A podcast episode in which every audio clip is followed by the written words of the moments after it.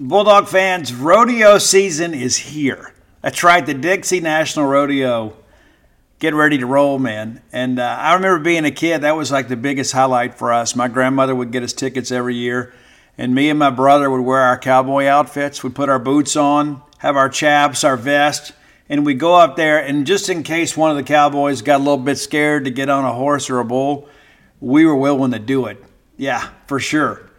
Guys, boots aren't just for going out to a country western bar and doing a little boot scooting. Maybe you got a little Texas two step in your game. Tecovas can make you look better than ever. Absolutely. And here's the deal, too. That's the thing the versatility of Tecovas is you can wear them somewhere nice or you can live life where you don't go gently. That's what Tecovas does for you. Yeah, it's a rugged, handsome boot. It's my favorite boot brand, and it should be yours too. Be sure and check them out. Tecovas believes in Western for all people, and you can feel that when you go into their stores. When you walk in, you'll be greeted like family, offered a boot shine and a drink, and maybe even an adult beverage if you prefer. And you can get custom fitted for a new pair of Tecovas boots. You can get custom leather stamping or branding, whatever you need to make it feel somewhat individual. Look up your closest store at tecovas.com. But if you can't make it to a store, Tecovas delivers the most premium quality and most comfortable Western goods right to your door. Visit tecovas.com. That's T E C O V A S.com. And you know what, partner? Point your toes west. Today's podcast is brought to you by NerdWallet's Smart Money Podcast. What's the best way to help you and your finances thrive? The answer can be overwhelming with all the financial misinformation out there. Fortunately, you can turn to NerdWallet's objective finance journalists to set things straight and help you make smart decisions with your own money. The nerds have helped me get smarter about things like planning for my tax bill so I don't dread April every single year, managing finances with a partner without causing a breakup putting away more money for retirement since I'm not going to do this podcast forever. Sorry, folks. And also boosting my credit score since good credit is like a real life cheat code. Saving for an emergency fund because life is like a good movie. It loves a good plot twist. The nerds also explained the real impact that the latest financial headlines could have on your life. Weekly financial check ins with smart money help you spend more time doing what matters and less time worrying about what doesn't. Let NerdWallet's trusted experts untangle today's web of financial misinformation. Listen to NerdWallet's Smart Money podcast on your favorite podcast app. Future you will thank you. Welcome to the Boneyard with Steve Robertson. As always, I am your good friend and host, Steve Robertson, here on the Maroon Friday edition of the Yard. Hope you're wearing maroon today. Could be a tough day tomorrow, but we're still Bulldogs. Should always represent the brand whenever we can. I will be at Celebration Village most of the day today. Once we get done with the show today, I'm going to pick up a few supplies for our friends at Book Martin Cafe and head over to their booth, which is 149 to 152. If you're looking for that, I'll be over there signing books. I had a big day yesterday, kind of unexpected to be quite honest with you. We before I even got there, they already sold like two cases of dog pile. and so got there, spent the rest of the day. There was uh, nothing left other than four three copies of Alpha Dogs and a handful of uh, Bloom's Oleander restocking today. So I will be bringing that over there with me when I uh, go by Book Martin Cafe and pick up uh, some stock from them.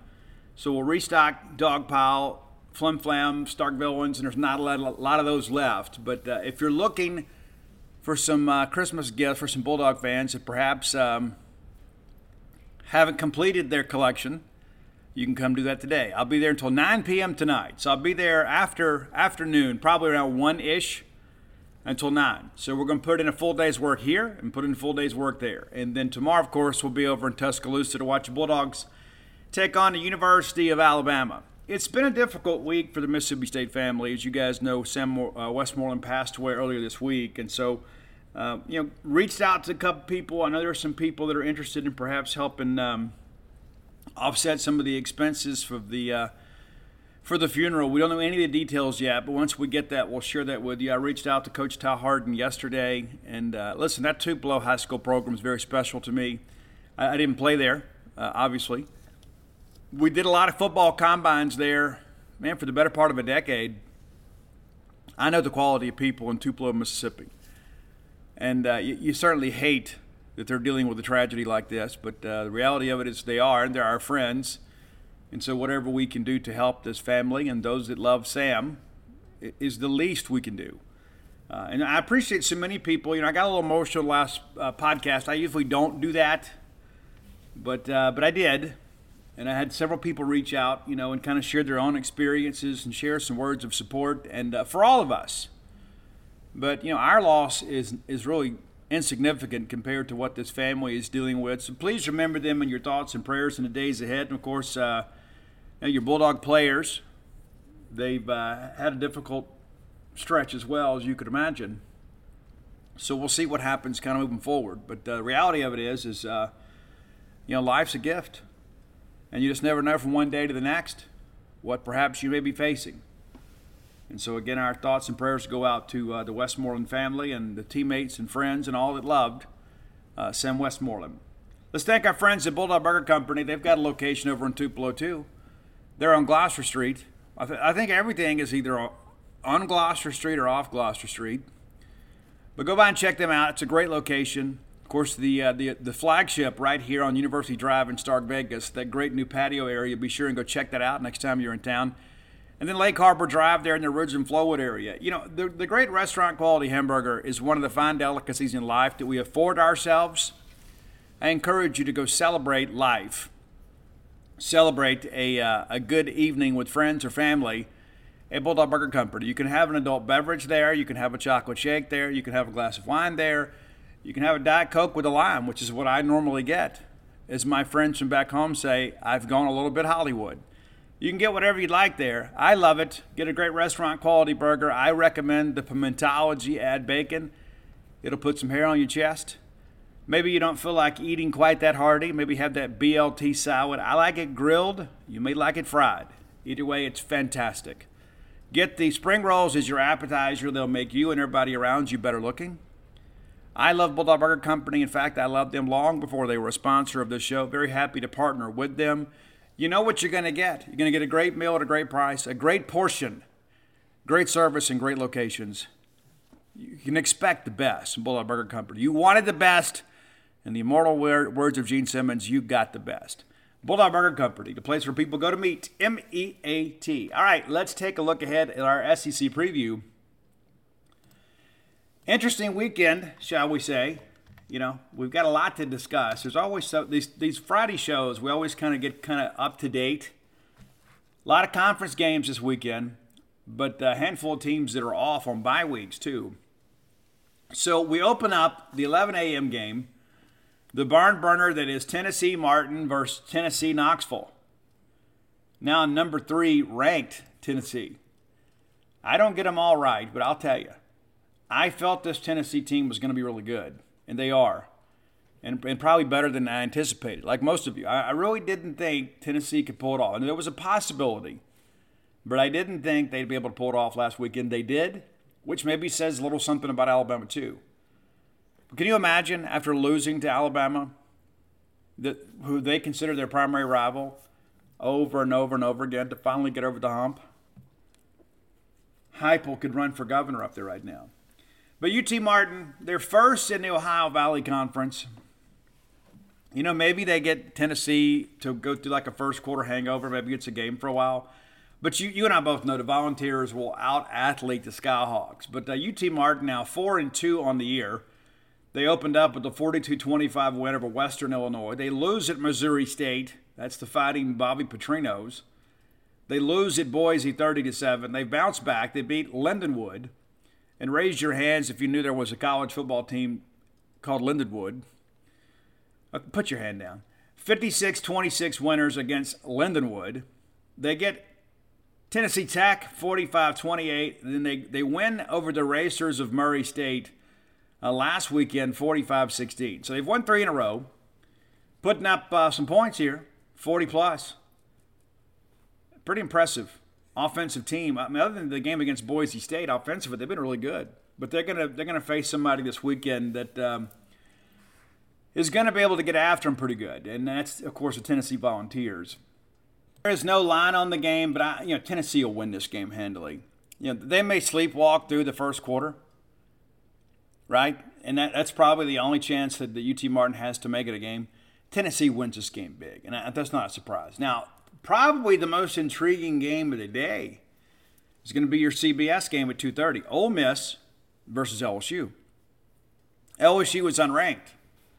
Ole Miss is ranked in the top 10, and rightfully so, right? I mean, if the shoe was on the other foot, we were undefeated, we'd be like, hey, we should be top 10, and they are.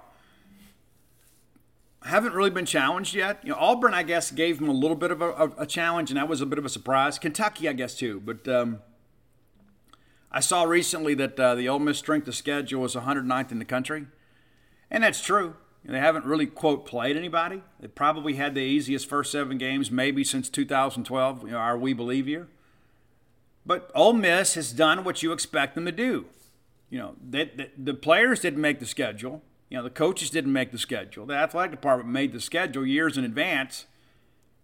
They're undefeated, as they should be. I know a lot of people think that they're a bit of a fraud.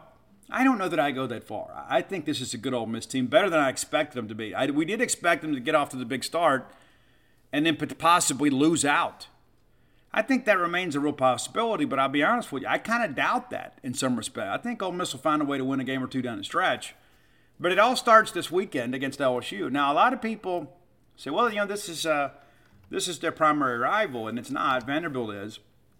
Uh, but let's let's kind of look at this a little bit too. You know, these games have been awfully interesting at times. There have been some years you look at it and you say, you know what, LSU is going to mop the field with Ole Miss, and they do. And there are other times Ole Miss finds a way to win. And, and I'll be honest with you, after living in Baton Rouge for 16 years, let me tell you this. The game means a whole lot more to Ole Miss than it does to LSU. It does. They, they, they try to play nice with it. They really do. But there's nobody in Baton Rouge who considers Ole Miss a rival. There's not. There's maybe some older guys maybe that were around when Billy Cannon played that see it as a bit of a rivalry game. But the reality of it is, the only team that sees this as a rivalry game is Ole Miss. And people say, "Oh, but Steve, they wanted the Magnolia Bowl trophy." Come on, give me a break. That thing looks like a bad industrial arts project. It's embarrassing. Oh my gosh! Remember the big thing? A couple of guys in the Ole Miss media were talking about how um, if Ole Miss beat State, just leave the golden egg right there on the field. Well, then LSU actually did that. They left that tacky piece of junk Magnolia Bowl trophy, which is so stupid. I mean, just stop, stop. But uh, but but Ole Miss wins it last year, 31-17, and that broke a losing streak. LSU had won five in a row in the series, uh, but the games have been, for the most part, had been competitive. For the most part, there were some games that had, and of course, you know, the, um, had the crazy game with John Rice Plumlee a couple years ago. Had people kind of wondering, you know, hey, what's going to happen here? And John Rice doing a pretty good job out there for Central Florida, for sure. But uh, five in a row, and then you go back to 15. You know, Ole Miss wins that game 38-17 in Oxford.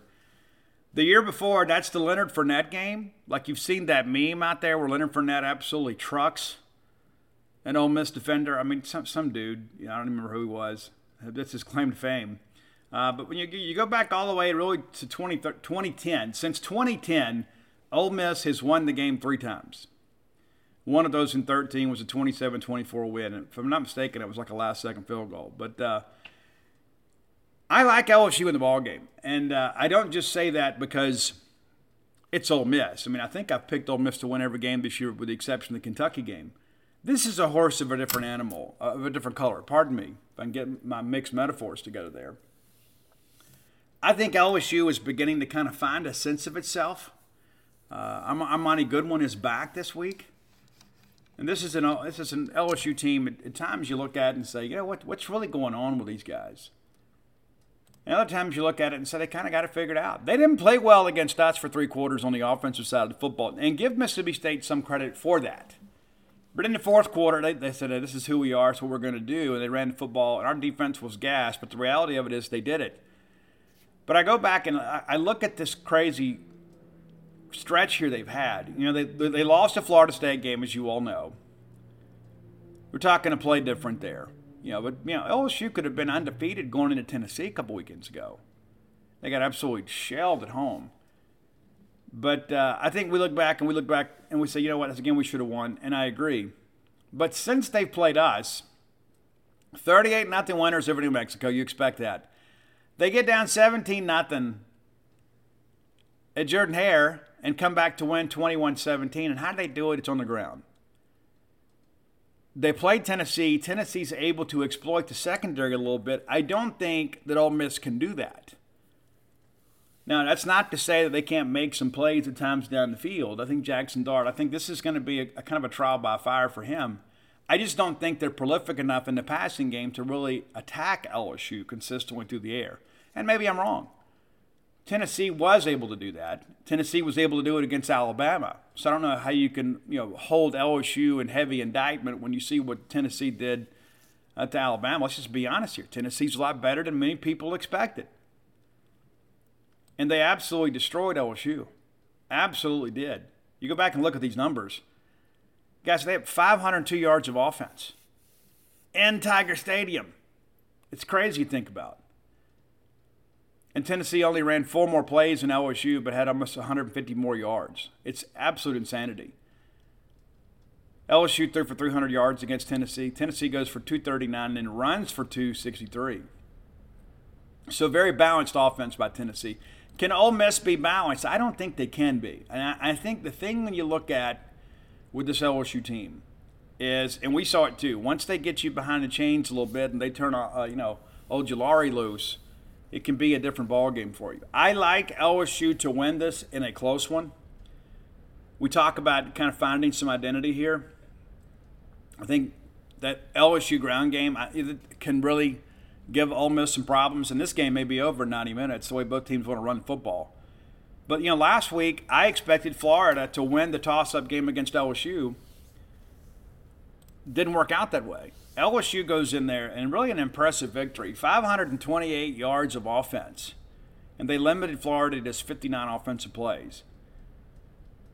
349 yards passing, 179 yards rushing.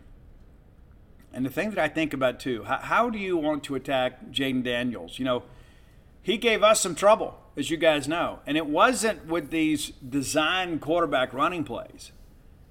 It's when things broke down and we're dropping, you know, seven, eight guys in coverage. Next thing you know, everybody's got their back to the football. He'll just tuck and go get a first down. How does Ole Miss contend with that? Well, they'll, they'll spy the quarterback. Well, that's easier said than done. Jayden Daniels, you know, much like Hornsby, I mean, you, you don't have a spy on the team that can consistently go out there and spy this guy. He says, well, we'll put a safety out there. I mean, that guy runs like a wide receiver. So it'll be interesting. And of course, we'll get a chance uh, you know, to kind of keep up a little bit. You know, that'll be again be the CBS game. So I know many of you will watch that game before the Bulldogs take on uh, take on Alabama. I like LSU in a close one. I think it'll be a good game, but I think it's again these are two teams that want to run the football. I think that game could be over really, really quick. But I think I don't think if it turns into a shootout, that'll be a surprise to me. I think this is like a 28-24, 27-24 type game. And I think that when you look at Ole Miss too, Ole Miss has been a team that has really done a good job getting out of the gate. They do a good job scripting plays. They do a good job kind of attacking and maybe showing you some things that they haven't really shown on film a lot. They do a good job getting off uh, into big starts. And I think that's what LSU has to really really contend with is how do they handle that first quarter? If they could get through the first quarter with Ole Miss – you know, you got a chance to get a little separation. But Ole Miss, to their credit, has done a really good job kind of punching first. in a game like this, the game we expect to be, you know, a closely contested game, and it's on the road. It's so difficult to win in the SEC on the road. I don't care who you are, where you're from. When you have to go play on the road, you need some things to go right for you. And real quickly here, let's just kind of look look at this real quick to kind of to put frame it up a little bit as far as his first quarter scoring stuff goes. I mean, some of these games, I mean, my goodness. I mean, like Ole Miss just hits the ground with lightning precision and execution, and you look up and it's like, oh, the game is over. They haven't necessarily been the best in second halves, but they get out to the seven nothing lead on Troy, and then it is a twenty-one to three game at the half, and of course they cruise to a 28-10 win. It wasn't an impressive victory, but the bottom line is did you need it to be? You know, I know, I know a lot of people wanted some style points there, but you know, you you get out strong and you win the game. Central Arkansas, it's 28 nothing after one, 31 nothing at the break, and Ole Miss cruises to a 59 3 win. And that doesn't say much about the team, but the reality of it is you take care of business. Georgia Tech, it's 14 nothing after one, 21 nothing at the half, and of course they cruise to a 42 nothing win. Shortly thereafter, Geoff Collins is fired. Tulsa actually has a first quarter lead against Ole Miss. You're thinking, wow, look at that. And then next thing you know, they explode in the second quarter and put up 28 points. It's 35 17 at the break. Ole Miss shut out in the second half. Tulsa made a game of it, just couldn't quite get there. They lose by eight. Ole Miss 14 6 lead over Kentucky. It's a 19 12 game at the half, and you know how that game ended up. Obviously, it was a pretty wild game. Nobody scored in the fourth quarter. How many times do you see that in an SEC game? Ole Miss and Vanderbilt the great rivalry game, tied at three, and then of course Vanderbilt leads 20 to 17 the break, and then Ole Miss absolutely destroys them in the second half, 35 to eight score in the second half. Uh, that that's where your trophy is. I guarantee you, when Vanderbilt beats Ole Miss, they won't leave the trophy on the field. Uh, Ole Miss and, and Auburn. Auburn jumps, excuse me, Ole Miss jumps out to a 14 0 lead. I believe it was even 21 0 and it's 28 17 at the break. And the next thing you know, it's a crazy third quarter. Auburn gets a uh, 14 to 10 lead in the quarter, and then Ole Miss puts the game away. But again, that's the thing if you're LSU, you know, with rare exception, Ole Miss has come out and really thrown haymakers early on. And again, that's good coaching. And that, that is good coaching. You can say what you want to. You may not have to like Lane Kiffin. I'd like him better if he wasn't up there, right? I'd like to be able to laugh at Lane Kiffin. But the reality of it is, is that you got to tip the cap here and say these guys have been well prepared. They've been ready to play football games. They're going to need to bring quite the effort, I think, to go win at Tiger Stadium. And again, I like LSU in a close one. A barn burner of a game here, Vanderbilt and Missouri. They put this game 3 o'clock opposite the CBS game. And let's be honest, the only people who are going to watch this, of course, are Vanderbilt fans, Missouri fans. This is a big ball game for Missouri, though. I mean, honestly, um, the winner of this game keeps their slim bowl hopes alive. But if you're Eli Drinkwitz, you cannot lose this game. You absolutely can't. And so Vanderbilt, three and four on the season. So they're three games away from bowl eligibility. I know many of you are, are banking on that. Not going to happen. But when you begin to look at the schedule for Vanderbilt, this may be the last game that you really give them a chance to win. I guess maybe you could throw South Carolina in there. South Carolina's so much more athletic. I know last year Vanderbilt felt they should have beat Carolina in Columbia, but there's no home field advantage in Nashville. So you get off to a three and one start, and you're staring three and nine right in the face. Vanderbilt's at Missouri, then South Carolina goes to Vandy. Vandy's at Kentucky. Florida at Vandy. Tennessee at Vandy. So you're like, hey, we played three of the last four at home. It doesn't matter there is no home field advantage there. And maybe you've heard that Tennessee fans are looking to stripe out Vanderbilt Stadium. How incredibly embarrassing would that be? It's a big game for both of these teams to basically to basically decide the last place in the West, East. Eh, excuse me. How dare I disrespect the West? But Louisiana Tech gave Missouri a little bit of a battle early on. Missouri wins that game. Then Missouri gets smashed by Kansas State, as we all expected. They beat Abilene Christian 34 17 and then should have beaten Auburn on the Plains. They didn't. Lose that game in overtime. You're going to score the game winning touchdown. The ball is fumbled forward into the end zone. Auburn recovers. Auburn Jesus coming through there for the Tigers. And then Georgia goes to Mizzou, and Mizzou nearly pulls off the shocker of the number one ranked Georgia Bulldogs at the time. Pretty crazy. And then they go to the swamp and nearly pull off that win. So when you look at this kind of in hindsight, you say, hey, they're two and four. Guys, the last three games, you could make a case Missouri should have won. Honest to goodness. They lose in overtime at Auburn. They lose by four at home to Georgia. And then they lose 24 17 in the swamp. So while the record is putrid, Missouri is kind of you know, maybe trending in the right direction. The problem that they're, they're, they're going to have is they're running out of games. They get Vanderbilt this weekend. All right, that let's go Missouri here. That's going to be a win. Okay, that gets you three and four. You got to find three somewhere to get bowl eligible. I just don't see it. Missouri is then at South Carolina. That could be an interesting game. Kentucky then goes to Missouri. Then Missouri is at Tennessee. New Mexico State, that's a W. That gets you to four. And then Arkansas is at Missouri. There's not another game outside of the New Mexico State game that Missouri is going to be favored in once you get through this weekend. And Missouri is going to host, you know, three of their last five games at home. I guess really four of the last six. And in that respect, the schedule is somewhat advantageous. But I mean, do you have any confidence based on what you've seen, you know, from Kentucky and Tennessee and Arkansas, especially the way those teams run the football? You know, we, we never thought Georgia would be in a dogfight with Missouri either, but they were. But I think you begin to look at this and you realize neither of these teams are going to be bowl eligible. But probably the, the one that has the best chance is Missouri. So you got to win this week to give yourselves, you know, a fighting chance. You got so many games coming at home. You got the New Mexico State game, which gets you to four. Can you find a way to win two SEC games? Granted, you've got you know all Eastern teams with the exception of Arkansas, but I think Arkansas, by the time we get there, they're going to be you know, probably playing towards some better bowl uh, positioning. They'll have something left to play for.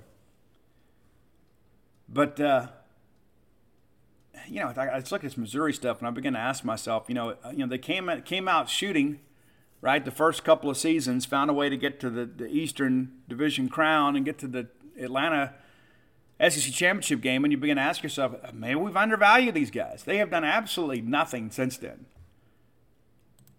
Those are the things that I just kind of look at back. Having to hire a new employee sometimes is the absolute worst, right? we've all been there. If you've got your own small business, I mean, you're, you're trusting your livelihood, you're trusting your baby, your blood, sweat, and tears with somebody perhaps you don't know very well. That's why you got to be 100% certain you have access to the best qualified candidates available.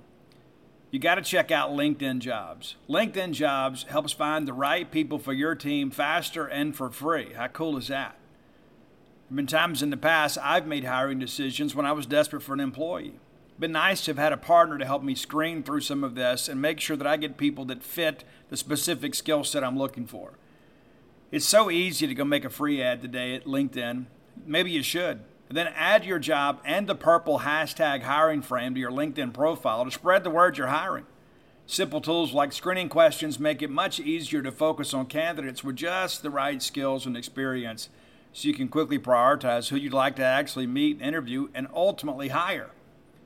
It's important to have the right team. It's why every small business rates LinkedIn jobs number one in delivering quality hires versus your leading competitors. LinkedIn jobs helps you find the qualified candidates you want to talk to faster than ever before. Post your job for free at linkedin.com slash boneyard. That's linkedin.com slash boneyard to post your job for free. Some terms and conditions may apply in hindsight, it's like, hey, when Missouri came in the league, we all thought, okay, well, this is going to be really more for, for basketball. They haven't done hardly anything in baseball other than, than wreck our seasons the last couple years, right? It's weird how life works sometimes. But, um, you know, looking at what they've done since joining the league, you know, and I remember when they first came in, you're like, these guys can really run the football. So they joined the Southeastern Conference, as you guys know. I guess that was back in what, the 2012? Yeah, 2012. So they go five and seven in year one, and two and six in the league. They win the East in 13, and then go on to win the Cotton Bowl and finish number five in the country. The next year, 2014, and that was the year when all the eyes were kind of on the West. They go seven and one in the East, 11-3 overall get back to Atlanta. They win the Florida Citrus Bowl and finish ranked 11th in the country. And we're thinking, you know what? Good for the East. They finally have some competition over there. Well, the next year, Gary Pinkel goes five and seven. They win one SEC game, miss a bowl game. He's gone. Barry Odom is then promoted. Barry had one winning season. They go four and eight, two and six, finish dead last in the East. Then they go seven and six, seven and five in the regular season, four and four in the league. They lose the Texas Bowl. At 18, they go eight and four, lose the Liberty game, Liberty Bowl game, and then in 19 they go six and six, and three and five, and out of the bowl picture. Didn't get picked that year, and so they they fire Barry Odom, which was uh, interesting. I mean, he'd he'd been there four years and had one losing season, and he's one of their own. Now, of course, he's the defensive coordinator for the University of Arkansas. But they fire him and uh, bring in Eli Drinkwitz. And Eli and him had a decent year in 2020, despite it being the COVID year. They go five and five. They made the Music City Bowl and they had to cancel the game. You know, we destroyed Missouri that year. And then last year they go six and seven, and three and five finish fourth in the East, and they lose the Armed Forces Bowl. Couldn't be us. But back to back years, you know, non winning seasons. Barry Odom had won losing season and won six and six year. And Eli, you know, two years into this thing, and yes, they have put up some offensive numbers at times against uh, some teams that are interesting. You don't have that marquee win yet. You don't have that game to look at and say, you know what, hey, we're trending in the right direction. And yes, they have been better as of late. I can't believe I spent this much time talking about Vanderbilt, Missouri, but we're going to move on. I like Missouri. I don't think Vanderbilt can score. Uh, Mississippi State, of course, at Alabama. You know my thoughts about the game. You know, we're a top 25 matchup. State won't be ranked next week. And I, and I hate it, but the reality of it is, I, I was swimming Bulldogs yesterday at Celebration Village said, you know what, Steve, we should be undefeated. You know, I, I could make that argument on paper. And I'll go back. The LSU game, yeah, we gave that one away. Kentucky beat us. As much as I hate to say that, because I don't like Kentucky, I think they're overrated. I think they're a media darling for some reason. But they beat us. We can't look back and say, well, we muffed the punt or we did this, we laid a ball on the ground. No, they just beat us. They were the better team on that day. And that's how we determine who's better and who's worse. We get together and we play a competition. They won the game. They deserve to be able to brag. The LSU game, I feel much differently about. We gave the game away. We were leading that for three quarters. Well, we have nine drops. I think officially they gave us seven. We had nine drops. We had the muff punt. It was on us. It was. We blew it. Yes, LSU made the plays to win the game late, but we opened the door for that to happen. The Kentucky thing, completely different. Completely different. We got beat. And unfortunately, we're going to get beat again this week. And, and what's interesting, too, like I, I read all this stuff, like, oh, they're going to be really angry and mad. You thought you were going to get an unfocused Alabama team? I mean, honestly, I don't think last week makes any difference. You don't you don't think that like if they had beaten Tennessee, they were going to take it easy on us? You, you don't you hadn't paid attention to Nick Saban the last 20 years. There was no chance of us getting an unfocused Alabama team. Will they be a little bit more locked in this week because of uh, some of those guys maybe losing a job? Yeah. But we were never going to sneak up on Alabama. This game was going to be what it was going to be, regardless of what happened with Tennessee. I mean, you couldn't beat us bad enough to erase that loss. And I think in some respects too, like some people say, Steve, this is a trap game. No, it's not a trap game when they lose the game going into it. But the reality of it is, my hope is that State can go over there and keep this game competitive. I just think that the talent differential between the two teams is just too expansive.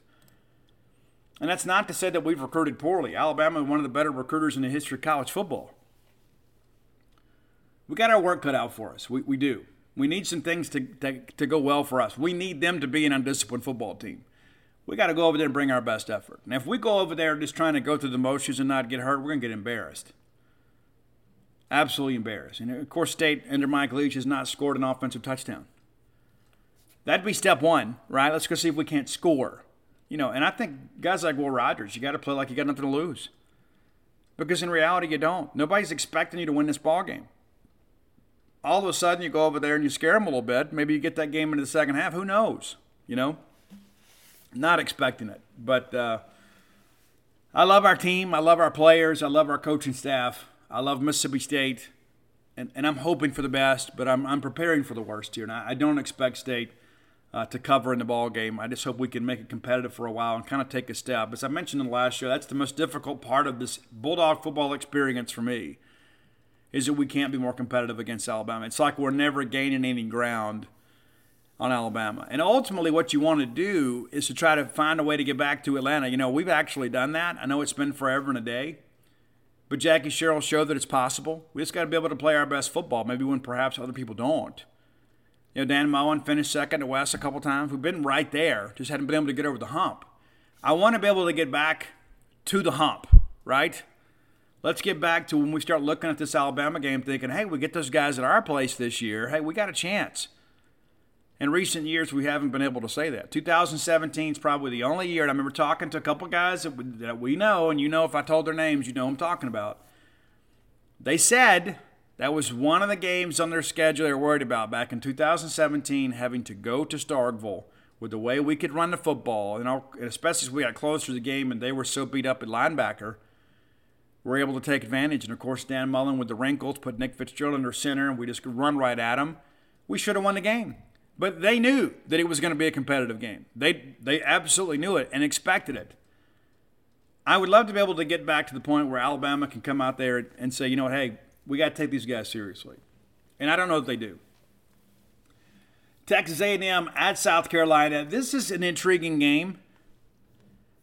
I, I think it was Ben Portnoy that dug up the stat that uh, would would more than one week to prepare Shane Beamer's five and zero oh at South Carolina. Love Shane. Happy for Shane. A big win against Kentucky. I didn't expect them to get that. Keeps them in the contention for a bowl game. This is a big one too. I just don't like the matchup for South Carolina. A&M coming off a bye week. You give Haynes King some time. You know, Haynes King's got to do a better job, obviously, but the guy nearly beat Alabama within a play.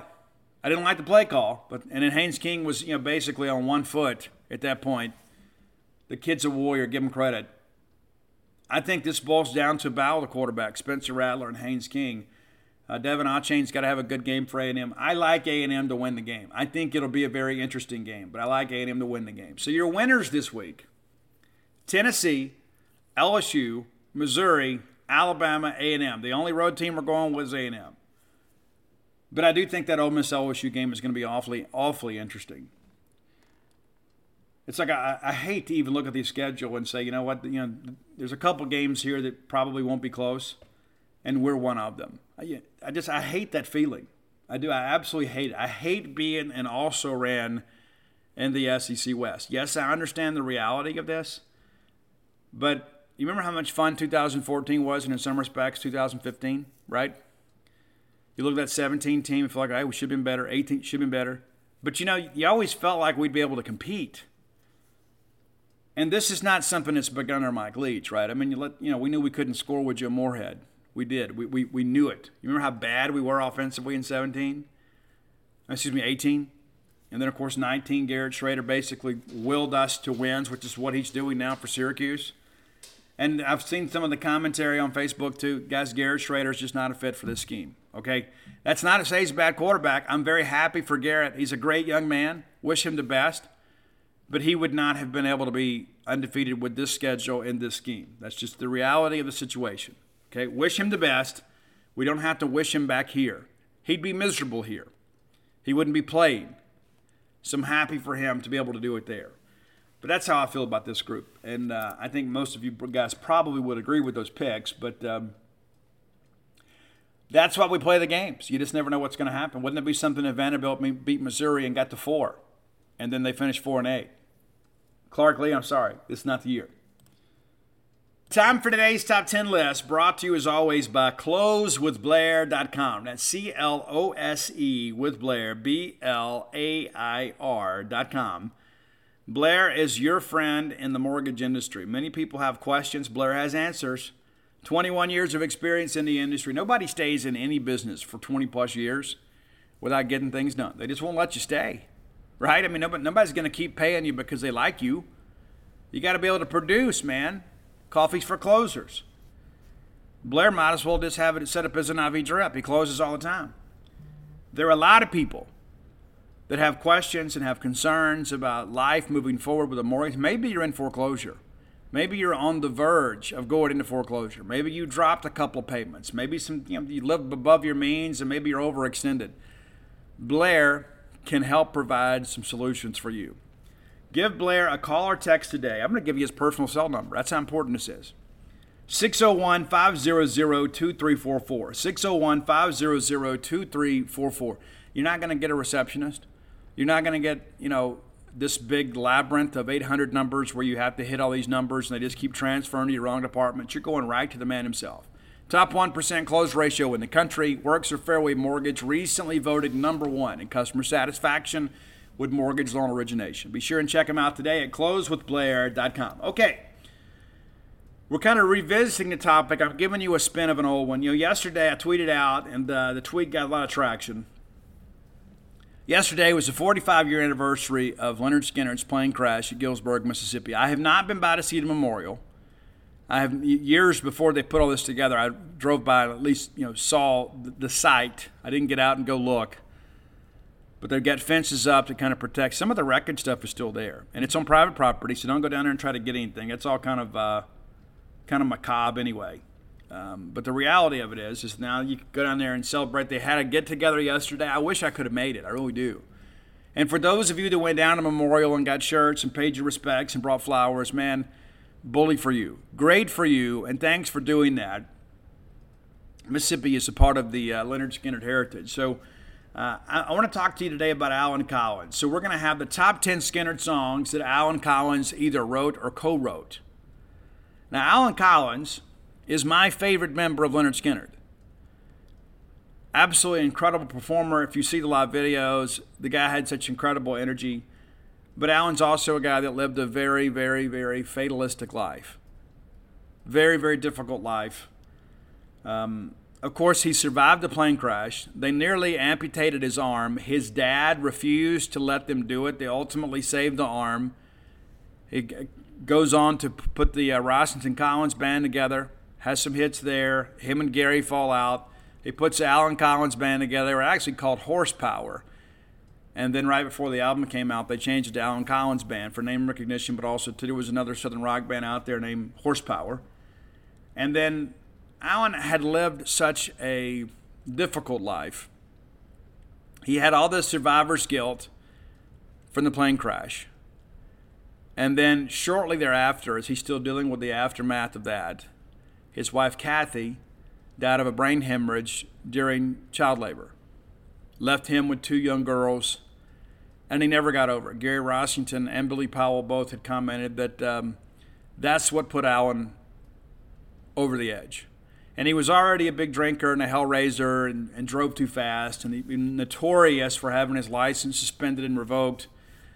He, he was a drink driver, drunk driver, and then on, in addition to that, he liked to drive fast. He lived reckless. And a lot of that, too, a lot of people thought that he kind of had a death wish after Kathy died. After Kathy had passed away, they think that Allen basically had this death wish.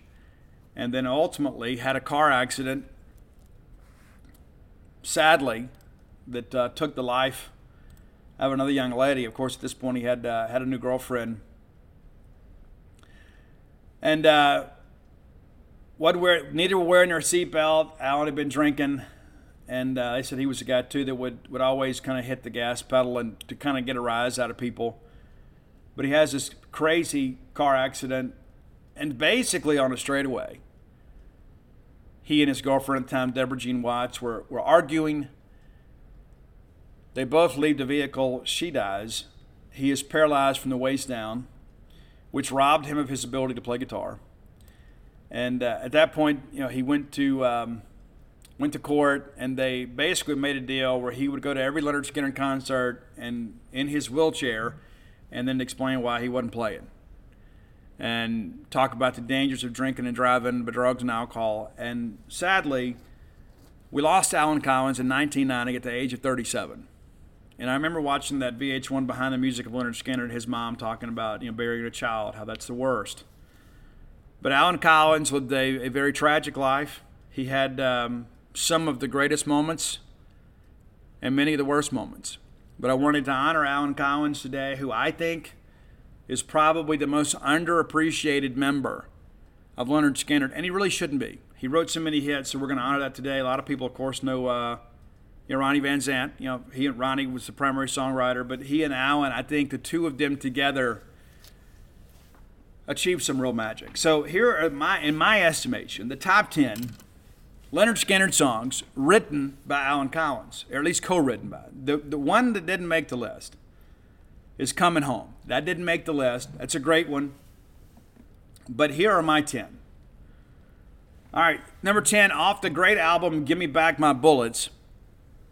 It's Every Mother's Son. Now, some of these are going to be deeper tracks, and some of these are going to be legendary tracks with some stories perhaps you don't know. But Every Mother's Son, a great track, a little more bluesy, almost countrified there. From the album with the same name, Give Me Back My Bullets. Number nine is Double Trouble, not the Stevie Ray Vaughan version, the Lynyrd Skynyrd version. These are all original tracks. From the great album Nothing Fancy, number eight on your list is On the Hunt. This opening riff, too, is very, very, very indicative of Allen Collins. An amazing picker. Like a lot of people are good strummers, he's a great picker. He can pick things out. And we get a little bit deeper in this list, you're going to understand that. Also, from Give Me Back My Bullets, a great song, All I Can Do Is Write About It a lot of people, those first four songs, many of you probably don't know them, and that's one of the reasons why I wanted to do this today. You're going to listen to some of these, and you'll be like, dude, these are incredible. Because if all you've done is listen to the greatest hits, I think in many ways you deprived yourself of the Lynyrd Skynyrd experience. Not to say the hits aren't amazing, they are. But there are some other sort of tracks that are kind of buried away on maybe some albums you aren't quite as familiar with. I mean, everybody has pronounced Lynyrd Skynyrd. Maybe you hadn't gotten into Nothing Fancy or Give Me Back My Bullets Maybe you know Street Survivors. A lot of people bought that kind of as in, tribute to the band after the, the crash. But those first five albums are phenomenal. And, and in many respects, and I, I say this with as much love and respect as I can for Johnny Van Zant, it's not the same. It, it's absolutely not the same. You go back and get those first five albums, and I think you've really kind of encapsulated the spirit of Lynyrd Skynyrd. I, I appreciate the many people that have come back and come along to kind of keep the legacy of Skynyrd alive. And of course, they've been on the farewell tour now as long as Kiss has. But um, I think the reality of it is, is when that plane went down in Gillsburg, Mississippi, in many respects, Lynyrd Skynyrd died too. All right, so number six on the list from pronounced Lynyrd Skynyrd, the debut album. And I don't know if you guys know this too. That that the album cover, the picture was shot in Jonesboro, Georgia. One of these days, I hope to go to that site and have my own picture made on that site. And sadly, the only member of the band that's still alive who was in that picture is Gary Rossington. They didn't all die in a plane crash, but they've all died since then, including Ed King. You know, Ed King was not even the, originally a guitarist. He originally played bass, some pronounced Lynyrd Skynyrd, and then they got Leon Wilkeson back in the band. But it's one of those deals where they wanted to have you know all the horses pulling, you know, have, have three guitarists, and so Steve Gaines was not in the band initially. It was Alan Collins, Gary Rossington, and then Ed King uh, in the live performances, and Leon Wilkeson's in the liner notes and sort of stuff too. But uh, Ed King originally from Strawberry Alarm Clock. He, the song Incense and Peppermints. They were kind of a psychedelic band, and uh, Ed was looking for something a little bit bigger and better. Joined Lynyrd Skynyrd, and then when he left the band, is when Steve Gaines joined the band.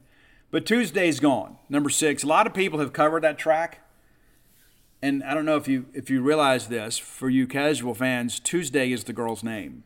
It's not necessarily the day. Tuesday. All right, number five. This is one that's kind of uh, indicative and in many ways kind of uh, enigmatic when you look at um, the life of one Allen Collins, but it's a needle and a spoon. I love the guitar riff on this one. I think this is a song too that, like a lot of true Skynyrd fans, listen to it. They think you know what this kind of typifies who Allen Collins was and his style of playing. But it's off Second Helping, which of course is the second album a great album. I think in many respects kind of overshadowed because of all the hits that came on pronounced Lynyrd Skynyrd, but a really strong sophomore effort from Lynyrd Skynyrd. Be sure and check that out. You'll be glad you did. From that same album, it's the Ballad of Curtis Loew. And you know, let's be honest too. If you grew up in South Mississippi or maybe South Alabama or wherever, everybody knew Curtis Loew. Just had a different name. Maybe had a little bit of a different story. But Curtis Loew is every everywhere in every small town. And I, I remember being a kid, we had our own Curtis Loew. We had a, had an elder gentleman that uh, when we were underage drinking, we could always find him, and we'd drive him to the liquor store, buy him a uh, you know buy him a pint of uh, Canadian Mist or something like that, and he'd go in and get whatever he wanted. And um, some ways I feel somewhat guilty about that, but other parts of me too, I was like, you know what, this is a guy that just needed a drink and and we helped him. And he helped us. But uh, Curtis Loew is everywhere, absolutely everywhere. And I think that's the reason that song is so relatable is because everybody knows somebody like that. And our Curtis Loew in Columbia, Mississippi could play the harmonica. And that's when times I would see him sometimes walking down South Haskell Avenue and he's playing his harmonica. And I always knew where to find him, just about always. All right, from Street Survivors, the only song on the album, on our list today, that uh, is from the Street Survivors album, ironically, is Gary Rossington and Allen Collins had car accidents the same weekend. Now, some people say it was the same day. Based on my research, it's not the same day, it was the same weekend. And Allen Collins and Gary Rossington wrote the song That Smell. And it, of course, it opens up whiskey bottles, brand new car, oak tree in my way. And that's what happened. Gary Rossington was high on Quaaludes and had, had drank some whiskey, runs off the road and careens through some cars and hits a tree and he lives. And they had to postpone the tour, and they fined Gary Rossington five thousand dollars. And back in the seventies, that was a lot of money. It'd be a lot of money for some people today. It was a ton of money back then. But that smell is written a true story about Gary Rossington's accident. And of course, Allen Collins, I guess, felt some of those same feelings. And it seemed like Allen Collins was always kind of a, one one drink away from a drunk driving accident. All right, back to last two are going to be from Pronounced Lynyrd Skynyrd. If you don't have that album, young people, download it today. Impress your folks, and really more so your dad. I know there's some. Uh, we have some great Lynyrd Skynyrd female fans. Don't get me wrong. But in many respects, like you know, there's some songs I like "Simple Man" that didn't make our list because Allen didn't write it. In Mississippi, I mean, that's almost like "Amazing Grace" to us. That's a redneck version of "Amazing Grace." But one of the great songs not just the Lynyrd Skynyrd catalog, but in the American music catalog. Not limited to Southern rock, but it's Give Me Three Steps. Maybe you haven't been down at a place called The Jug with a girl named Linda Lou, but you've been somewhere you shouldn't be with somebody you shouldn't and nearly had an incident. And that's all you're thinking, let me just get out of here. If I could just find some way to extricate myself from the drama, I'd be happy. An amazing song that tells a great cautionary tale Love the song, and I love the guitar riff too. And again, that's this is all Allen Collins. Van Zant, of course, structured lyrics, but the song itself, that's an Allen Collins song. And maybe you didn't know this, but Allen Collins was scared of Ronnie Van Zant and Gary Rossington. And when they first got Allen to join the band, at the time they were called the 1%, Allen Collins was a guitarist and he had his own PA. And that's really the only reason they went to go. They knew he could play and he had his own PA. They needed PA. And so they went to go get him. And uh, he was so scared of Ronnie Van Zant, who Ronnie Van Zant absolutely had the reputation of a hellraiser and he liked to drink and fight and everything else. And Allen Collins wasn't sure what he had done, but he got on his bicycle and he ran from him and, and crawled up a tree to get away from him. And then Gary and those guys kind of coaxed him down, said, Now we want you to come join our band. And here he was, some teenage kid, didn't even have his own car, but he had his own guitar and his own PA, running from Ronnie Van Zant, guys that ultimately he would become a legend with. But number one, and we're going to talk a little bit about this song because I don't know that some of you guys fully appreciate the song. It's one of the most legendary songs written in the history of American music and perhaps the world's music. We're talking Freebird and I don't. I'll be honest with you. Like I hear the people say stuff, and it's almost like it's a. It's like a. It's almost like an insult. And people say, "Hey, play Freebird," you know, and maybe that's how you feel. But I think in many ways, when you say those things, you, there's a lot of people you're being disrespectful of. There are a lot of people that love the song, and they love Lynyrd Skynyrd and they love the fact that this is a Southern rock band, and, and in many respects, a true Southern rock band. It was uh, really true to the South, and. Uh, some things maybe you don't know about the song. You know, the opening lyrics, if I leave here tomorrow, would you still remember me? Do you, I bet you even don't know where that comes from. Ronnie Van Zant didn't write those lyrics. Allen Collins didn't even write those lyrics. Allen captured them. But it was in a fight one day between Allen Collins and his wife, Kathy, where she said that. She goes, If I leave here tomorrow, would you still remember me? That's the genesis of one of the greatest lines in the history of American music. It's a fight with his wife, and Allen, of course, was uh, feeling somewhat remorseful for the fight after he'd sobered up, whatever. And those words stuck with him, and they became the opening lines to one of the greatest songs in American music history. Maybe you didn't know that. Now, here's another thing, too. The guitar solo on this song is one of the most iconic solos in the world. Allen Collins played it. You say, but Steve, there's two parts in this guitar solo. And you're absolutely correct. Allen Collins plays them both. He duels with himself. They double tracked the album. They didn't play that live. He, he went back and dueled with himself. Gary Rossington, of course, played the slide guitar early on. Gary, an incredible guitar player. And if you read the interviews, Gary will tell you that particular day, Allen was on fire. He knew what he wanted to do. We let him do it. Now, when they began to play it live, of course, Ed King had moved on from the band and Steve Gaines had joined the band, and Steve played the secondary part live. But in the studio, the version that you hear on Spotify and Apple Music, that entire guitar solo, both pieces, played by Allen Collins. And if that doesn't show you the true genius of Allen Collins, I don't know what does.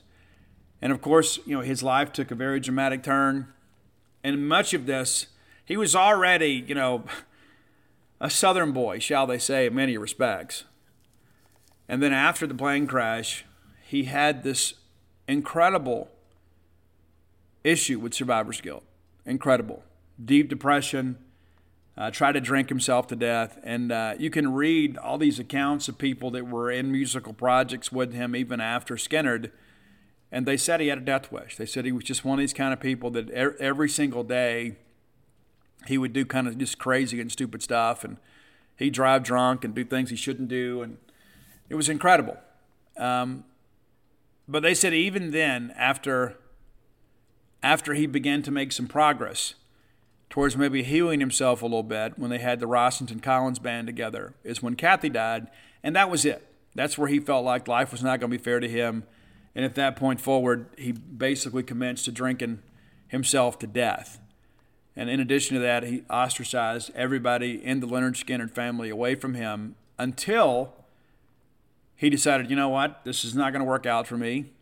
And so he and his dad kind of worked together to bring Skynyrd back together as a tribute band. And that's when he ultimately had the, the car accident that um, led to him being paralyzed. And so I share all that because Allen Collins could have been any one of us. We didn't have the talent, but my point is you had this incredible tragedy in life, and he didn't handle it well. And you could say, you know what? I, I get it. I understand it. Very traumatic experience. I mean, you know, you know, Travis Barker, of course, is a guy that survived the plane crash and for, had to go to years of therapy to to kind of come over it. And one of the guys too, I can't remember his name, also had survivor's guilt. Ultimately, killed himself. But uh, sadly, Allen Collins has been dead now for 32 years. But um, his music lives on. I wanted to celebrate that today, and uh, I was really kind of in a melancholy mood yesterday, thinking about all the Skynyrd stuff, and uh, wishing I could have gone down to Gillsburg, Mississippi, and celebrated with you folks down there. Maybe next year we can pull that off. But uh, I'm so glad that they have done something on the site where people can go and celebrate Lynyrd Skynyrd and honor the memory of that day. And here's a story I'll tell you too, true or untrue. This is a story that was related to me, and I'm sure somebody will reach out that uh, either can confirm. There'll be plenty of people that deny it. That's one thing I've learned about Lynyrd Skynyrd stuff. If you t- if you tell a story about Skynyrd, it doesn't matter. It doesn't matter if you got it directly from Ronnie Van Zant himself. There will be somebody out to come out there and tell you how wrong you are. So I put this out here, and I will tell you, I don't know if this is accurate. I was five years old when this happened.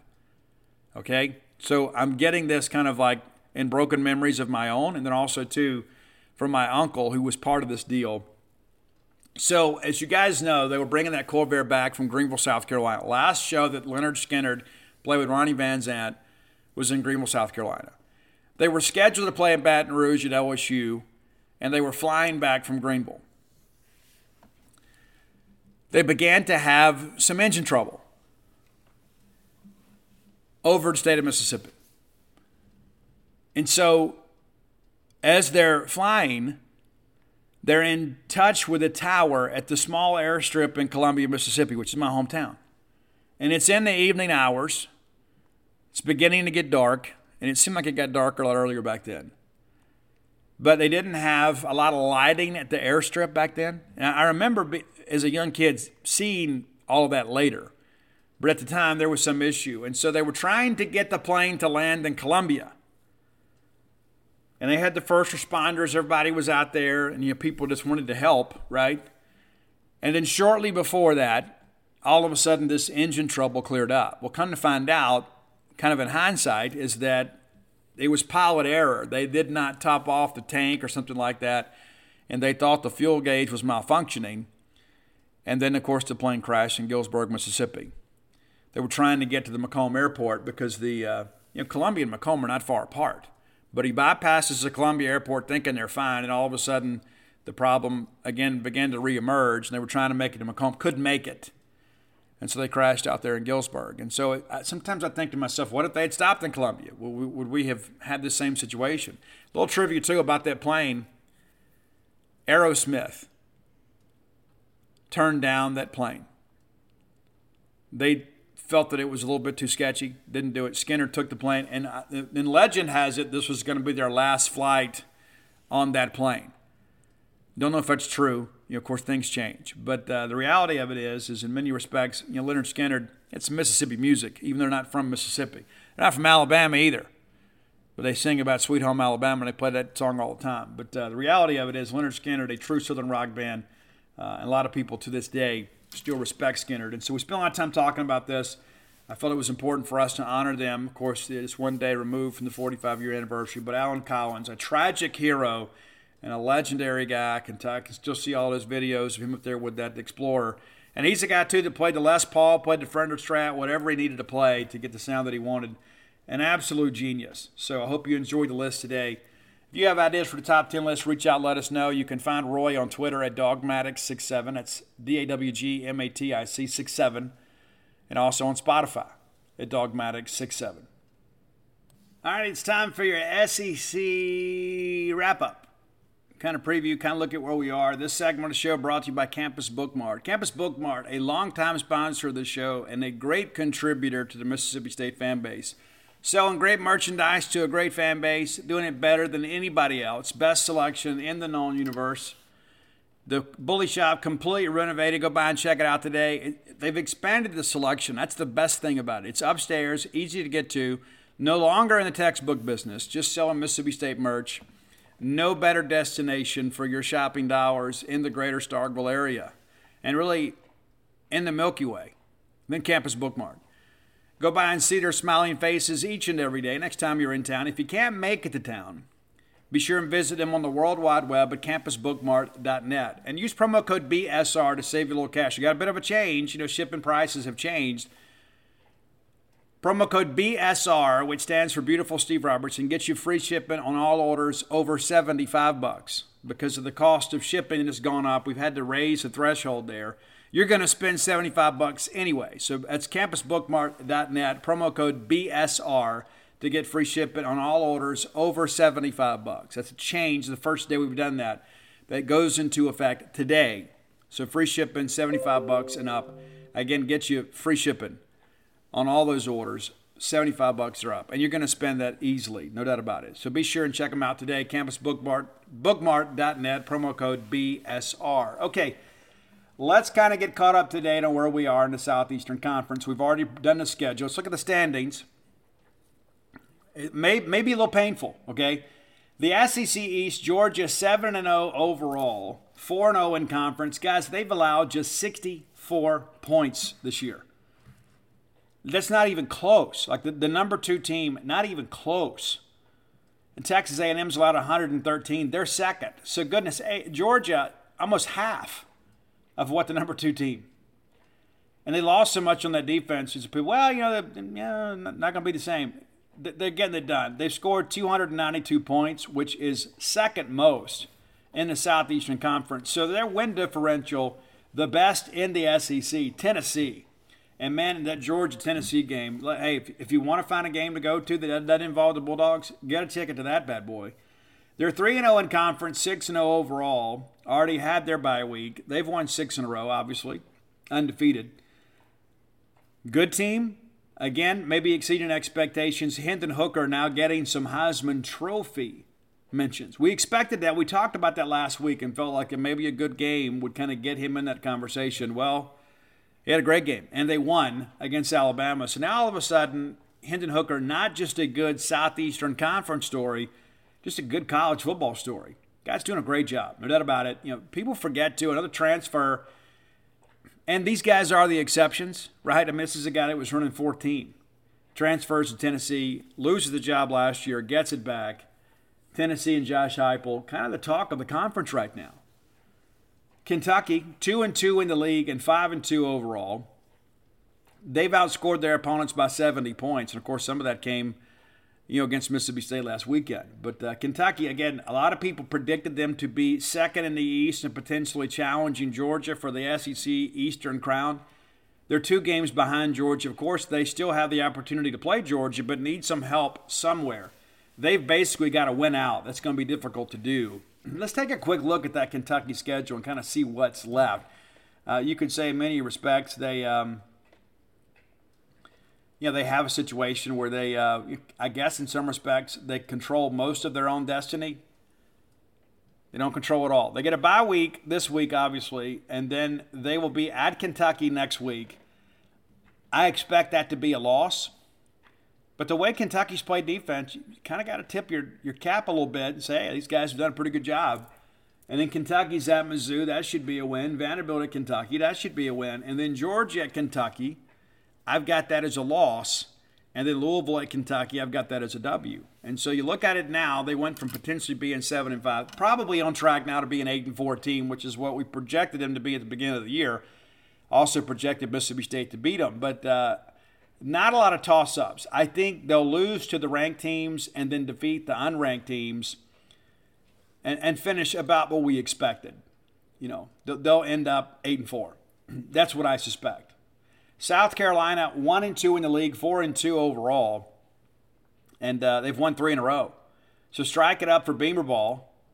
And again, that Kentucky win looks a little bit louder in hindsight. That's a good W to go into Lexington and win that game against a 13th ranked Kentucky Wildcat team and beat them by 10 points. The game was never really close in the second half. And of course, A&M is at South Carolina. I've got that as a loss for the Gamecocks. Missouri at South Carolina, I've got that as a win for the Gamecocks. And the, the Gamecocks at Vanderbilt, that's two there. That gets them to bowl eligibility. And I thought they would really struggle to do that. That Kentucky win kind of puts them over the top. They end the season on a murderer's row of sort. It's an unranked Florida team, but it's always difficult to go into the swamp and win. But that's probably the most likely win of those final three for the Gamecocks. Then it's Tennessee at South Carolina, and then South Carolina at Clemson. So they're going to close the year right now with two teams currently ranked in the top five. Pretty crazy, think about it. So here we go. Probably a six and sixteen. Probably. Now if they win this weekend, you got a little margin for error. Maybe back-to-back bowl trips for the Gamecocks, and uh, again, probably not really ascending to the upper echelon of the SEC East. But I think Shane Beamer is really legitimizing himself as a coach in the Southeastern Conference, and of course. A lot of people expected them maybe to be a little more of a threat in the East this year with Spencer Rattler, and he's really struggled at times but they're athletic enough to compete with most teams in the league. Florida right now, one and three in the league and four and three overall. And of course, South Carolina could go into the swamp and beat them. I, I don't know if they're quite ready for that. But the Florida team right now, you know, they got that loud win over Utah early on, and it's just kind of been up and down ever since. The Billy Napier experience, we talked about how he kind of excels in one possession games. They've won most of those this year. But uh, they have not been able to really contend with teams that show a real balanced offense. Florida, of course, loses to LSU last week. Uh, they get the bye week this week, and then they're at Georgia for the cocktail party. That's a loss. Then Florida goes to A&M. If I had to call it today, that's a loss. South Carolina at Florida, I'm going to give Florida the win there. Florida at Vanderbilt, that's a win. And then Florida State, the final week of the season – that's a toss up game if there ever was one. So you look at Florida right now, and you got to go to Doak Walker. In the toss up, we're going to favor the home team. That leaves Florida six and six on the year. Six and six. Maybe they get it seven and five, but six and six, and that's assuming they beat South Carolina, which again is going to be a bowl team. Missouri, we mentioned them earlier, 0 and 3 in the league, 2 and 4 overall. They're going to struggle to get bowl eligible. Vanderbilt, 0 and 3, 3 and 4. They're going to struggle to get bowl eligible. So you should have five teams reach bowl eligibility in the SEC East, and I believe two of those will be of the six and six variety, South Carolina and Florida, which should put Mississippi State ahead of them in the bowl pecking order. Should. Should. I think State probably finishes kind of right there around Kentucky. I think Tennessee, of course, maybe maybe the upstart story this conference really needed this year. A team that'll certainly be in a New Year's Six if they continue their current trajectory. But man, that Tennessee Georgia game, man, that is going to be a barn burner right there. Absolutely. Okay, look at the West. Seven games into the SEC schedule, and Ole Miss it leads the SEC West. Take a picture, Rebel fans. It may not be this way forever. The Rebels 3 0 in the conference, 7 0 overall. We expected them to probably be 7 0, maybe 6 1 at this point in the season. And again, give them credit. Give them credit for winning the games they're supposed to win. If, if the shoe was on the other foot, we would be awfully proud of our team. And even though we despise Ole Miss, you have to give credit where credit's due. They've done a good job. And I, like many others, but I'll, I'll, wear it, I thought this offense would really struggle without Jeff Lebby. A change in philosophy, a change in play calling. They have changed their offense and really have done a good job. And you have to, again, tip the cap to the Rebels. But a difficult schedule coming up. Let's take a quick look at what they have and kind of what they're looking at. Again, I think they take their first loss this weekend if they if they find a way to win that ball game, I think you've got to be really kind of get serious about thinking about Ole Miss really seriously contending for Atlanta. I do think they lose this week, and then they get on the road the next week at A&M. Tough place to play at College Station. That's a very good A&M defense. Again, that game could probably be played in a phone booth. You will see what happens, but it, it's difficult to go on the road and win in College Station. Maybe you're somewhat familiar We've gone down there and won, and it's been some of our better road wins here in the last couple years. But it's never been an easy undertaking. I don't think anybody ever looks at a trip to College Station, which is, you know, it's an incredible atmosphere, whether you like the yell leaders or not. They pack it in there and do a good job. It can be intimidating. But A&M 9 and 2 all time against Ole Miss, and one of those wins came last year in Oxford. But when you look at College Station, the only time that Ole Miss has won in College Station, of course, is the uh, that's the, the, you know the, the Shea Patterson game when the, you know when the, Clarion Ledger had the Star is Born thing. Uh, they've actually vacated a couple of games that Ole Miss won as part of the sanctions for the um, the Hugh Freeze era there. But uh, College Station wins. You know, the last time they played in College Station was 2018. The A&M won 38-24. The time before that was a 29 28 win. That's the Shea Patterson game. That game was vacated. And in 2014, they win 35 20. That game also vacated. Prior to that, the only other trips to, to College Station were 1975 and 1911. But it's a difficult place to play. We'll see how things go this weekend. But, um, you know, I, I would say right now that's a toss up game, which always favor the home team. And then Alabama goes after a, after Ole Miss's bye week, Alabama goes to Ole Miss, and then Ole Miss goes to Arkansas, and then there's the Egg Bowl. So I think if you look at this Ole Miss schedule, the games they're supposed to win, I think, are behind them. I think there are a lot of toss-ups, and there's a lot of road games. And when you look at the schedule; it's you know they have two home games the rest of the way, Alabama, and then the battle for the Golden Egg.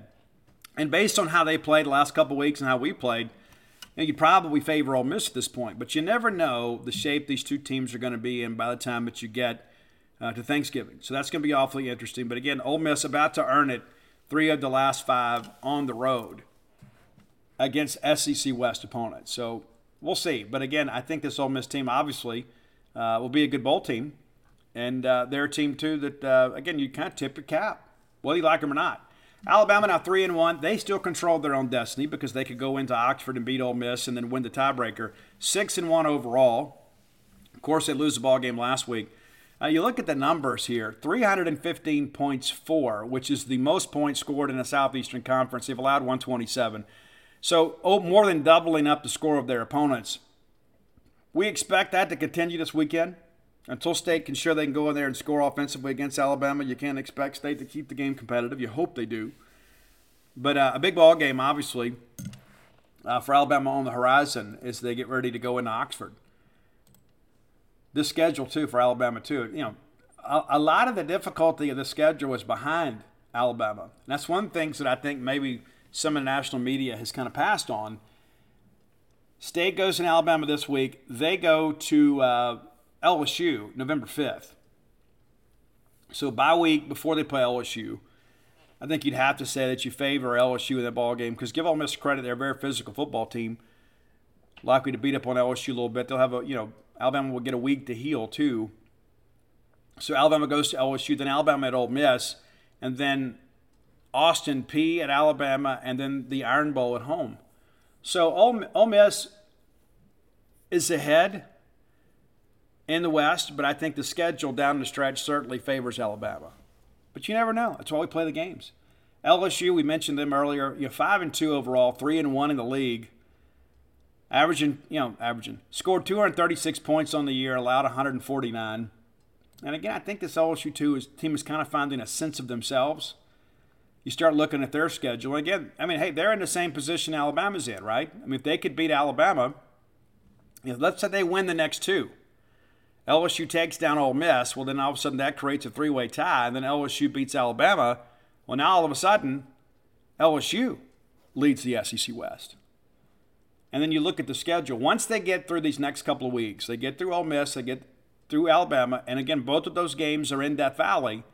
You go to Arkansas, which will be one of the more physical games you see this year. Then it's UAB, and then they go to Texas to College Station you just feel like if LSU could win these next two, then all of a sudden they're the odds on favorite to win the West.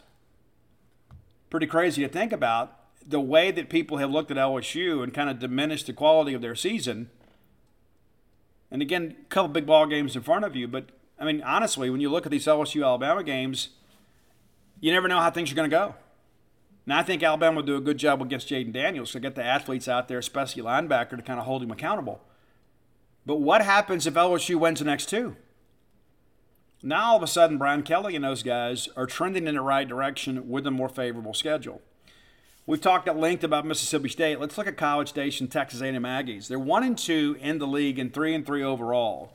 And Mississippi State, of course, five and two. And so, you know, in a tiebreaker situation, because State wins the head-to-head, State would be higher in the bowl pecking order. And of course, the league makes those assignments. Contrary to popular belief, the SEC slots the teams. Everybody has a deal ahead of time. Just send us an SEC team. Like people say, oh, well, this bowl wants so and so. It doesn't matter. Outside of the Florida Citrus Bowl, it doesn't matter what the bowls want. Those assignments are made by the league. I don't care who else writes it. They're wrong. Our Texas A&M, a team that I thought would be better, to be quite honest with you. I thought they would be a better team and they have shown some real flashes. Obviously, you know, State of course gets after them. State scores 42 points on A and M, the most points scored against an Aggie defense since 2018. Did you know that? Yeah, true story. State scored more than Alabama did against A and M, and then A and M, of course, had to go on the road into Tuscaloosa and do that. All right, I've got them beating South Carolina, and then Ole Miss at A and M. And again, you never know what it's going to be like. You know, it's a toss-up game. We'll favor the home team. I'm going to take A and M there. Florida then at A&M, and based on what you've seen from Florida, would you see? Would you suggest that they could go into College Station and win? I'm going to say no. And then A&M goes to Auburn. Guys, honestly, you're looking at a potential five-game winning streak for Texas A&M. You say, "Oh, really?" Yes, really. I mean, the most difficult game of those five is Ole Miss because after they play at Auburn, they host UMass, and then they end the season at home against LSU you could see Texas A&M get awfully hot here down the stretch and play their way into potentially a Florida bowl game. You look at it right now and you say, well, you know, Steve, they're they're three and three. Looking at their schedule, wouldn't you be happy to trade with them? I mean, honestly, you're going to close out four of the last five games at home. The one road trip is to Auburn, and goodness, who knows who's going to be coaching Auburn come November 12th it sets up really well for Texas A&M to close out the season strong, which of course will justify many people in the SEC media, you know, picking them next year uh, to contend for the West. But I, I would love to trade schedules with them, to be quite honest with you. I mean, you got one ranked opponent the rest of the way, right now, of course, if LSU wins this weekend, they'll be ranked. But based on the current top 25, the only ranked opponent A&M is scheduled to see the rest of the way is Ole Miss. And many of you are saying, you know what, hey, Ole Miss is overrated. And they probably are, but they're undefeated, so how could you rank them any other way? But the reality of it is, things set up really well for A&M. I look for them to move up in the standings. And of course, you know, State really, in all intents and purposes, you know, we expect State to lose this week and them to win. So that puts A&M and State kind of right there together. You know, State would be five and three, A&M four and three, and of course, State hadn't had their bye week yet, and so you know, I think A&M and State are going to be kind of topsy turvy here down the stretch in the standings. And that home win against A&M, I think, favors State when you get down to it. Like I see people say, "Oh, we're going to end up in the Birmingham Bowl." We're not going to end up in the Birmingham Bowl. We're not going to end up six and six. There are going to be some teams in this league that do. I don't suspect that we're one of them. Let's look at Arkansas. The Razorbacks now one and three in the league. And anybody in Fayetteville, if you had told them that you're going to open up one and three in the league, they would have said, You're crazy. Well, we're not crazy. This is the reality of the situation here. And of course, eh, they had a big, big offensive game for KJ Jefferson last weekend in a 52 35 win at BYU. Arkansas uh, is off this week. Then they will travel to Auburn. You got to call that a W. Liberty then goes to Arkansas. That's a W. LSU then goes to Arkansas. Arkansas wins last year in Tiger Stadium in overtime, 16 to 10. That's a toss up game. Ole Miss then goes to Arkansas. And you remember how crazy that game was last year? Goes down to the final play of the game. Arkansas goes for two. They don't get it. Insanity. And then Arkansas is at Missouri. So again, Arkansas behind Mississippi State, but again, I think a more favorable schedule. Only one ranked opponent left, and that's Ole Miss coming to Arkansas. I, th- I think you take that. And of course, you got your non-conference game against Liberty. And to give Hugh Freeze credit, that that's not an easy out, even for a G5 team. It's not an easy out. But Arkansas, three of the last five will be in Razorback Stadium. Two of those three SEC West teams, and then you close out at Missouri. You know, you can't you can't afford to sleepwalk through that game. But the reality of it is, that's a game Arkansas should win. So again, I think Arkansas a chance to move up in the standings here late. And a lot, Auburn's going to have a say in kind of how the, the, the bottom of the Western Division is determined because they're going to play everybody. But I think you look at this Arkansas team with a healthy KJ Jefferson, despite the fact their defense is a bit abysmal. It's going to be awfully interesting because if you look at these, there's not, a, I would say, a quote explosive team that can exploit that secondary. Maybe Missouri can make some plays. I just don't think Missouri can stop Arkansas. But our Arkansas team, if I had to call it today, they win at Auburn, they beat Liberty. We'll see what happens with LSU and Arkansas, but you could see Arkansas close out the regular season on a five game winning streak. And of course, that pushes State down in the bowl picture. It does. And rightfully so, because they're going to have the better record when it's all said and done. I think they're going to finish up somewhere right around State 8 and 4, maybe 9 and 3. You look at them right now, they're already 4 and 3, but they could conceivably win the last five. I mean, a lot of football left to be played. But I think you look at this Arkansas team, and I think, again, they'll feel like, hey, it's been a good season when it's all said and done. We didn't contend for the West, but the reality of it is, is that we've got, uh, you know, we're going to go to a decent bowl game. We're going to feel good about life. Looking at Auburn, pick last in the West, and I think the SEC media gets this one right. And to, to, as we all know, we discussed the Auburn Missouri game. Auburn should be two and four. They're not but they should be. Looking at what they have left, currently three and four and one and three in the league. Arkansas in two weeks goes into Jordan Hare Stadium. Crazy things have happened there in this, especially in this series. You like Arkansas to win the game, though. Now, of course, Auburn at home, a staff fighting for their job. They'll bring a good effort. Then Auburn goes to Mississippi State that game we should win that game, but the way they can run the football based on how we looked last weekend, I mean, I think it's uh, you know, maybe it's not the game we think it is. Could be a much closer game. I do think State wins that game. Then A and M is at Auburn, and again, you never know what's going to happen at Auburn. Western Kentucky then at Auburn, and I have told you guys before, this is a sneaky game here for Auburn that Auburn can ill afford to look over. The, the Hilltoppers now four and three. But offensively, they do some interesting things. By the time they get to Auburn, you know, they got to go through UAB, North Texas, and then at Charlotte and Rice. You know, they could be a bowl eligible team. You know, within Conference USA, kind of figuring some things out. I, I still think Auburn wins the game. I think they'll be able to out athlete them, and then Auburn, of course, will go to Alabama for the Iron Bowl. But I think you know, based on what you're looking at right now, if if you had to call it, I think this is a four and eight Auburn team. I don't think they win another conference game. I do think they beat Western Kentucky. And of course, I don't think you can afford to go out there and be silly. I think Western Kentucky sees it as an opportunity. And then, of course, Bryan Harsin fired at season's end. But I think it's going to be difficult for Auburn to make a bowl game. I think we all see that. But I think everybody else in the West becomes bowl eligible. So you start doing the math on this. That gives you six from the West and then five from the East. And we'll figure it out you know, you, you got more than enough tie-ins and a reputation around the league, uh, around the conference. You know, that's why we do the Armed Forces Bowl and that kind of stuff. They'll absolutely take an SEC team. So, you know, obviously at this point, I think you have to project Mississippi State uh, to be. Of course, we talked potentially playing our way into a New Year's Six. I think that's out of the realm of possibility now. And I don't think you finish in the top half. I think you're looking at one of the lower tier bowls. I think you look at it Texas Bowl. We won't go back to Liberty, maybe Music City. We're going to be in that second group of SEC bowl games, and and that's disappointing. Now, at the end of the day, if you find a way to get to eight, and you can, but if you find a way to get to eight, then perhaps State finds its way uh, into a Florida bowl game. Maybe we go back to the Gator. Who knows? But I think the West is going to beat itself up down the stretch, and we need some help out there to kind of kind of stay above the fray there. And the bottom line is, State needs to win some ball games. All right, final segment of the show brought to you by our friends at Portico. We love Portico.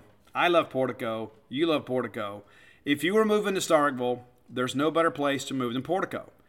If I was moving now, it's where I would move. I would love to be that, low, that close to campus because it's the quiet side of campus, so I'm conveniently located 1.1 miles away from all things maroon and white. But I'm tucked away in a neighborhood, you know, so you can get out there and kind of enjoy life. It's a little bit quieter, right? All your friends would want you to live there too. That way they can stop and see you on their way in, right? And maybe they've got kids or whatever that want to come play with your kids and have a good time before the ball game. Uh, and maybe people just want to say, hey, you know what? Let, let's go by and enjoy ourselves. You can start with a two bedroom, two bath home and go all the way up to a four bedroom, four bath home. You'll be glad you did. It'll be, whether it's your ball game weekend retreat, your, your primary residence, your future retirement home, Portico has a plan to work for you. Reach out to our friend Brooks Bryan the guy that's done a great job wearing the MSU baseball uniform. Diamond Dog went to Omaha twice. A guy understands what you guys expect. He understands that you want a great place to live here. This great group of individuals delivering and then some. Conveniently located, turn off 82 onto 12 like going to campus. The very first right, you've passed that, that road so many times and never wondered where it went. Well, well, they recently extended it, right, in the last few years, and we built this wonderful residential development out there at Portico. Very easy to find. Go by and check it out next time you're in town. Just go right through there and say, hey, let's just go see what Portico is all about. If you got further questions, reach out to Brooks at 601 416 8075. Again, that's 601 416 8075. You'll be glad you did. All right, let's take a quick look at some stats before we get out of here. You got some Bulldogs having some really good years and it's kind of quietly kind of going under the radar. Obviously, you know, Will Rogers still leads the SEC with 2,324 yards.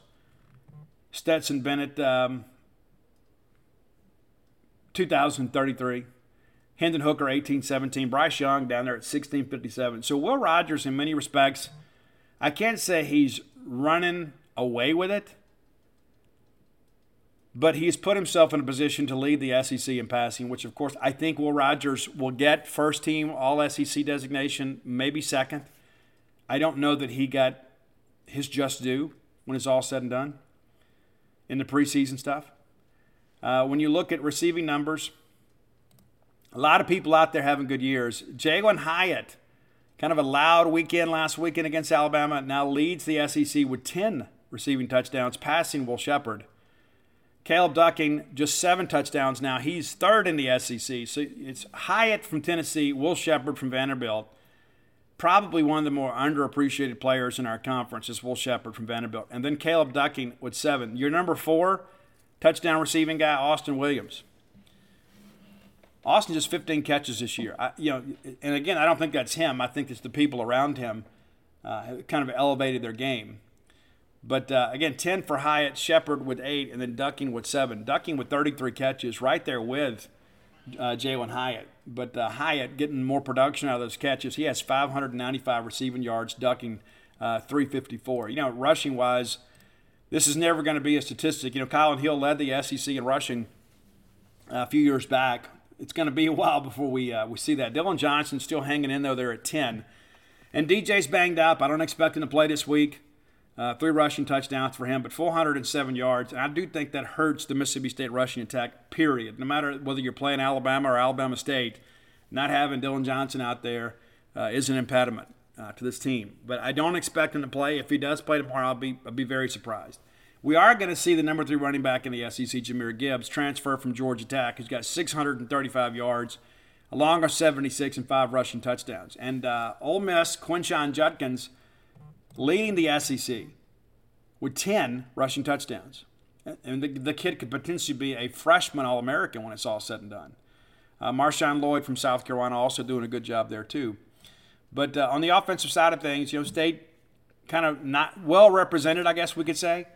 But the reality of it is, is that uh, not having a good game against LSU and not having a game against Kentucky uh, has kind of allowed us to kind of slip a little bit in some of these um, offensive categories. Caleb Ducking second in the SEC in receptions. And if you had that, you'd probably win Bulldog football bingo. And with Dillon Johnson now with 31 catches and probably not expected to play, it's probably going to be a battle between Ducking and Marks to be a leading receiver this year. But Caleb Ducking, we told you in fall camp how good he'd look. It's good to see that it's kind of translated to the field. All right, let's flip over to the defensive side of things. Jett Johnson now second in the Southeastern Conference in tackles with 67, trailing only Anfernee Orji from Vanderbilt, who had 71. The way that Alabama runs football, Jett might catch him this weekend, right?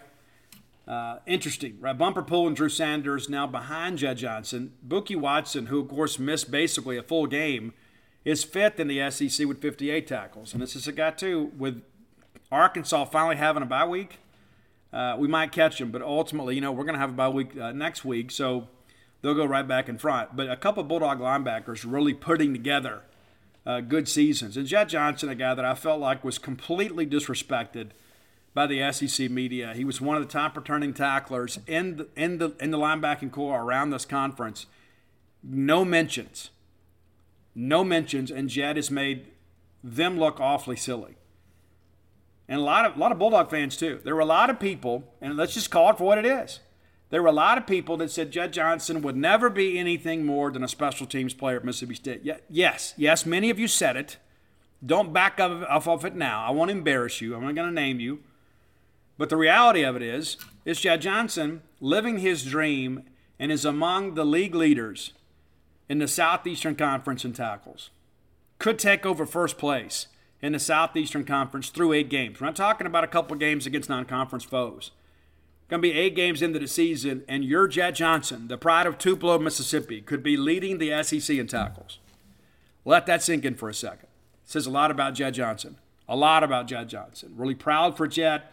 And uh, had somebody run into me yesterday at the uh, at Celebration Village. As a matter of fact, when I get done with the show, we'll be leaving, heading that way. Said, "Man, I met Jett Johnson. You would have never known he's one of the top linebackers in the SEC the way he carries himself. And I think that speaks well of his parents and of his family and of Jett himself. And if you've ever been around Jett, he is one of the most humble, down to earth people you'll ever see. But all he's ever wanted to do in life is play football at Mississippi State. He's getting to do that. And there are so many people out there. I share this all the time. I don't care if it's State, Ole Miss, Southern Miss, Delta State, Jackson State, whatever.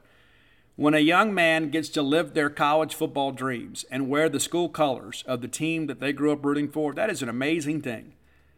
And there are not many people that get to do that. But to see Jett Johnson have a chance to do that and then excel doing that, and not just be our leading tackler, to be one of the best in the Southeastern Conference, it's outstanding. And uh, I'm glad to call Jett Johnson and his family friends of mine. And uh, I've had the great opportunity to get to know them over the course of the last few years. And uh, feel that my life has been enhanced by enjoying the Jett Johnson experience. I hope yours has as well. We're going to be signing books out of Celebration Village. Uh, I'm going to leave here, probably be there around 1 o'clock. So, 1 o'clock, I'll try to get there around noon. I don't think it's going to happen because I got to go make a stop. But uh, around 1 o'clock until about 9 o'clock tonight, I'll be there to closing. If you can't make it to Celebration Village, you can go to Dogpile the Book, and all of my sports books are available there. It's Dogpile, Flim Flam, Stark Villains, and just precious few Stark Villains left. We're not going to print Villains and Alpha Dogs next year. We'll do a short run, maybe in 2024. But if you don't have them, you need to get them because they're going to be out of print for a while. And, and listen, I never know how these publishing things are going to work. You know, it's not like I can just pick up the phone and say, hey, let's do this. You know, uh, they may do a short run just to kind of keep some books handy. I got some other big things that we're working on, some pretty big things that I think are going to kind of carry those book sales forward. You know, we've, we've done it. We've had a really great run. Could be even better. And I'll be able to talk about that more uh, in the weeks and months to come. But the reality of it is, is that if you want Stark Villains or Alpha Dogs and you don't have them, you need to act soon. Uh, so if you're in Tupelo, you can come by and get them today. If not, you can order them again at dogpilethebook.com. I'm happy to sign them. They get with me a couple times a month, and I sign those books. And uh, it's Christmas is coming up too. A lot. Of, somebody yesterday came and said, "I need to get your books for my husband," and they were all sold out except for Alpha Dogs, and that's the one book of mine he had. So she's supposed to come back today. So things are going to go quickly. I suspect that we will not have any Stark villains after Christmas and precious few alpha dogs if we don't sell out of those too. We had a good run on those last night. Uh, dog pile, we have several of those, and uh, we've got a few hundred flim flam left. And when I was in Gulfport, we sold a bunch of flim flam, which really kind of surprised me. I, I didn't expect that. Flim flam outsold everything, probably three to one. Uh, so a good night down there. And so if you're looking for those books, you can find them. And I would encourage you to act quickly. And of course, if you're looking for Blooms of Oleander, you can get it at Celebration Village, or you can order it through Amazon.com, BarnesandNoble.com, BooksAMillion.com, or through your local bookstore. Stark Villains gear is always available at StarkVillains.com. And I got a message yesterday. I want to identify the young lady. She got her Stark Villains shirt in, and she wore it to school. And then several students and teachers wanted to know where to get it. Well, it's at starkvillains.com. It couldn't be any easier than that. Go to starkvillains.com and you can get Stark Villain hoodies, t shirts, and uh, it's holiday season coming up. You probably know some Boneyard listeners in your life that may say, you know what, they may never buy that for themselves, but I know they would like to have it. Order for Christmas. So there you go. Hey guys, thanks so much for your support of the show. This has been, uh, we have had an incredible year, the biggest year we've ever had. As a matter of fact, the last month, one of the biggest months in the history of the show. And that's saying an awful lot. I've been doing this a long time. And anytime we have new records and anytime we have new trajectory, like I got an email today showing me the arc of the story over the course of the last couple of years and it just keeps getting bigger and better. And so, again, I thank you. And when you share the show with your friends, you're being the best friend they have, right? So until next time, let's all live our lives in a way we make more friends than enemies and people can see a difference in the way we live. Wilson, you sent the game winning email at the buzzer, avoiding a 455 meeting on everyone's calendar. How did you do it? I got a huge assist from Grammarly, an AI writing partner that helped me make my point. And it works everywhere I write. Summarizing a doc only took one click. When everyone uses Grammarly, everything just makes sense. Go to grammarly.com slash podcast to download it for free. That's grammarly.com slash podcast. Easier said, done.